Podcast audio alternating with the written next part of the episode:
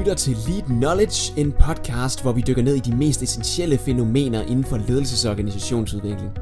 Mit navn det er Niels Vium, og jeg er ledelseskonsulent i Lead Enter Next Level, og så er jeg din vært her i podcasten. Hjertelig velkommen til.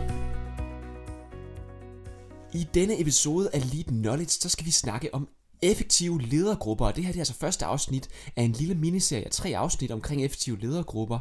Og i den her sammenhæng, så har jeg taget fat i en af stifterne fra Lead Enter Next Level, nemlig Claus Elmholdt. Hjertelig velkommen til dig, Claus. Tak skal du have. Claus, du er medforfatter på bogen Effektive Ledergrupper, som du har skrevet sammen med Henning Bang. Og den her bog, det er i virkeligheden faktisk en, øh, startet som en norsk udgave, fordi øh, Henning han er, han har udgivet noget, en bog omkring det her før i Norge.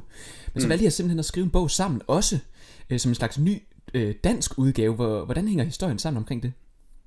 Jamen det, det er korrekt. I øh, 2013 så tog jeg kontakt til, til Henning Bang, efter jeg havde researchet rundt i stort set hele verden, for at, at finde nogen, der havde arbejdet med spørgsmålet, hvad er det, der karakteriserer effektive ledergrupper? Fordi jeg var faktisk i stigende grad frustreret over, at i mit arbejde, primært som konsulent, at øh, der kunne jeg finde en masse fine modeller for, hvordan man skulle lave high performance teams og sammensætte de perfekte teams, men det var alt sammen baseret på forskning i, øh, i specialist teams og sports teams. Og øh, jeg blev bare frustreret, når jeg kiggede på mine ledergrupper, og man så satte sådan et ideal op om, at man skulle have fuldstændig klare fælles mål og fuldstændig ubetinget tillid til hinanden, og må bare sige, det ideal var der sgu ikke rigtig nogen af mine ledergrupper, der skulle leve op til. De havde bare en anden virkelighed. Mm. Og så var det jo fedt at se, at jeg ikke skulle, øh, jeg skulle ikke skulle længere til Norge, så jeg kunne faktisk øh, tage flyveren derop og øh, få en aftale med Henning, og han, var en, han er en fantastisk fyr. Og vi blev meget hurtigt, øh, vi fik meget hurtigt, at vi bondede ret godt, og vi blev enige om, at, øh, at den undersøgelse, han havde lavet i Norge, i Norge af effektive ledergrupper, den skulle vi da gentage i Danmark. Og det har vi så gjort, og det er blevet baggrunden for den her danske udgivelse. Smukt. Smukt, smukt baghistorie. Men lad os bare gå direkte i kødet så på det her med effektive ledergrupper. Øhm, jeg tænker, det, det mest relevante faktisk i starten måske er at få defineret helt fra start, hvad er en ledergruppe? Ja, det er et, det er et super godt spørgsmål. Den øh, definition, vi laver i bogen af en ledergruppe, det er, at vi siger, at det er en, det er en gruppe ledere, der refererer til en overordnet leder, mødes regelmæssigt og opfatter sig selv som en øh, ledergruppe i organisationen. Okay, så de skal også opfatte sig selv som en ledergruppe, for faktisk at være en ledergruppe? Det er, det er den definition, vi arbejder okay. med, ja. Meget spændende, det og det kan man sikkert læse mere om i bogen gå ud fra. Men, det kan du læse rigtig meget mere om i øh, bogen. Og det er ja. jo helt bevidst, at vi, at vi i det her tilfælde, kan man sige, tager det, man kunne kalde for en, en strukturel definition. Altså vi definerer ledergruppen ud fra deres placering i organisationen. Ja, okay, ja. Men hvorfor er det vigtigt at fokusere på, og så få lavet nogle effektive ledergrupper så? Jamen altså, det, det helt korte svar på det, det er jo den her store metafortælling om, at, øh, at, at kompleksiteten stiger.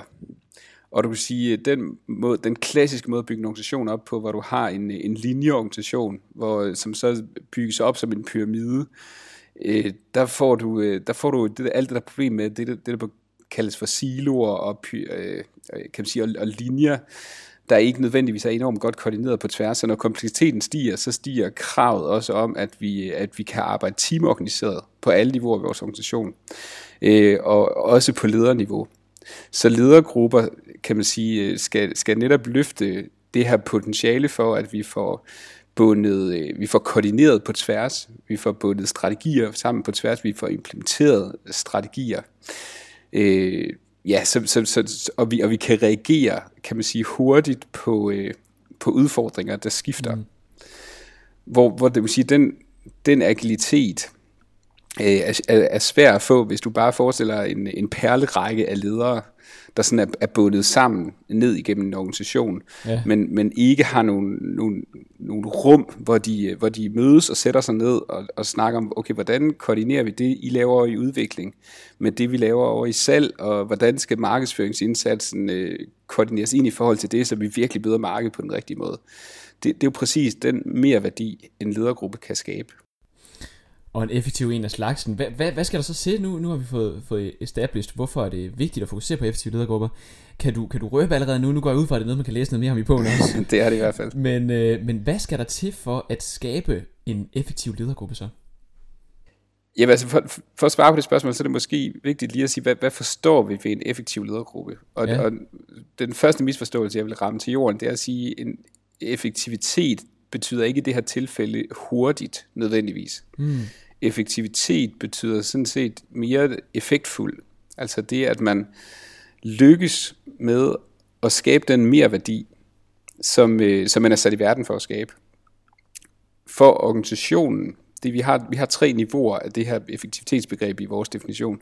Det første er at sige, hvad er det for en mere værdi, den her ledergruppe skal skabe for organisationen? Med andre ord, hvad er du sat i verden for? Mm. Øh, hvad er det, hvad er det vi som, hvis vi er en direktion i den her organisation, hvad er det så, vi skal bidrage med ind i den her organisation? Ikke som enkelte individer, men som team eller gruppe.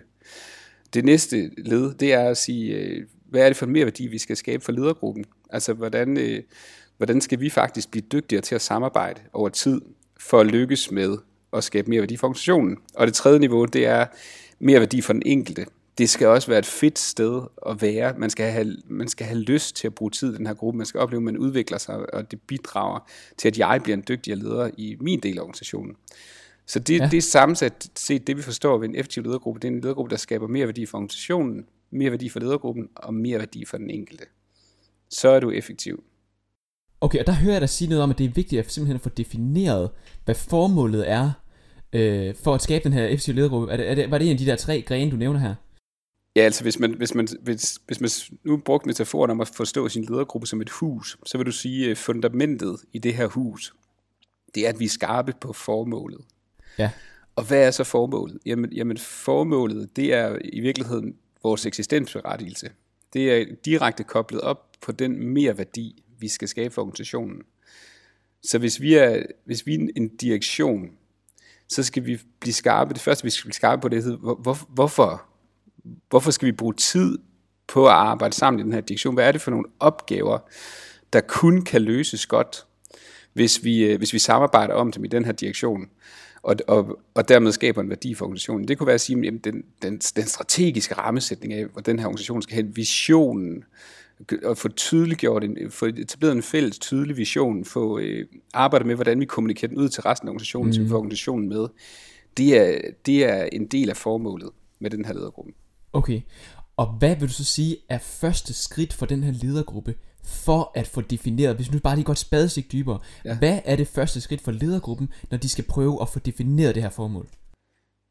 Jamen det, det sjove det er, at man kan sige, det, det kunne lyde som et ret banalt øh, spørgsmål, altså hvad, hvad er formålet med jeres ledergruppe? Ja. Men når du stiller det spørgsmål ja. til ledergrupper, så har de faktisk ret ofte svært ved at svare på det. Det, det, det første skridt, hvis man sådan skulle blive praktisk her, hvad kunne man gøre? Det første skridt, det var, øh, det var for eksempel at bruge den her tredeling øh, mere værdi for organisationen, mere værdi for, den, for ledergruppen og mere værdi for den enkelte. Mm. I hvert fald en af de forslag, vi giver i bogen. Og mm. sige, prøv at sætte jer ned og definere formålet med den ledergruppe ud fra den her tredeling. Hvad er det, I, I jeres gruppe skal bidrage med i forhold til organisationen? Hvordan skal I gøre det som, som ledergruppe, og hvad, hvad, hvad er vigtigt for den enkelte? Yes. Man kunne også, en anden lidt praktisk måde at gøre det på, det er, at man øh, sætter sig ned, vi sidder fem i den her ledergruppe, øh, så siger man, spidsformulerer lige en sætning. Hvad er eksistensberettigelsen for den her ledergruppe? Altså, hvor, hvorfor er det, vi skal, hvorfor er det, det giver øh, en mere værdi for den her organisation, at, at I bruger tid sammen? Måske har I et ledermøde en gang om ugen.